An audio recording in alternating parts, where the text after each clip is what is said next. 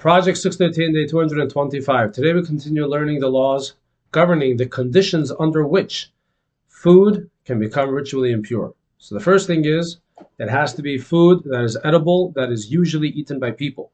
So a person needs to have intentions to eat this type of food.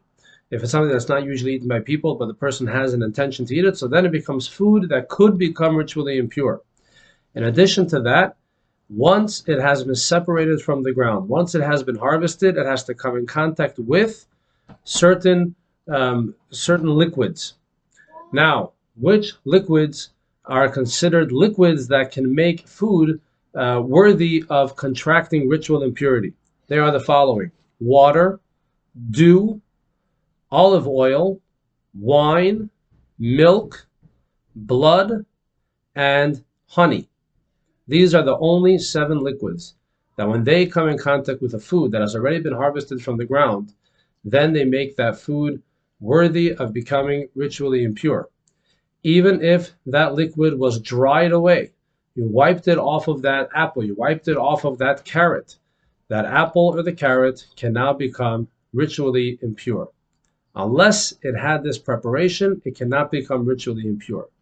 If an apple came in contact with apple juice or orange juice, and we're talking here about 100% apple juice or orange juice or any other type of uh, fruit juice, it does not become worthy or it does not become worthy of contracting ritual impurity.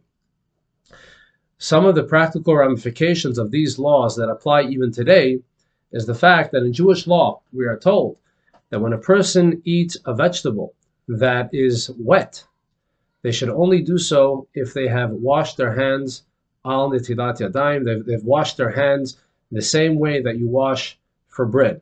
Uh, it is not very commonly known. Uh, however, the one time of the year that everyone comes, uh, you know, everyone starts to really observe this, and it's part of our tradition, is by the Seder. Uh, right after we make the Kiddush, we go and wash our hands. We do not recite the blessing of Al Nitilat Yadayim. And then we take a vegetable um, and we dip it into salt water. So why did we wash our hands beforehand?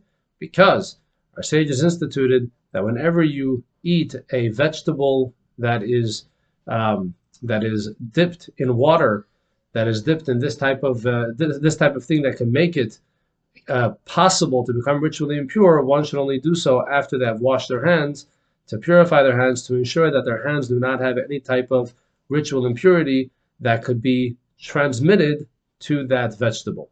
Thank you all for watching. More tomorrow.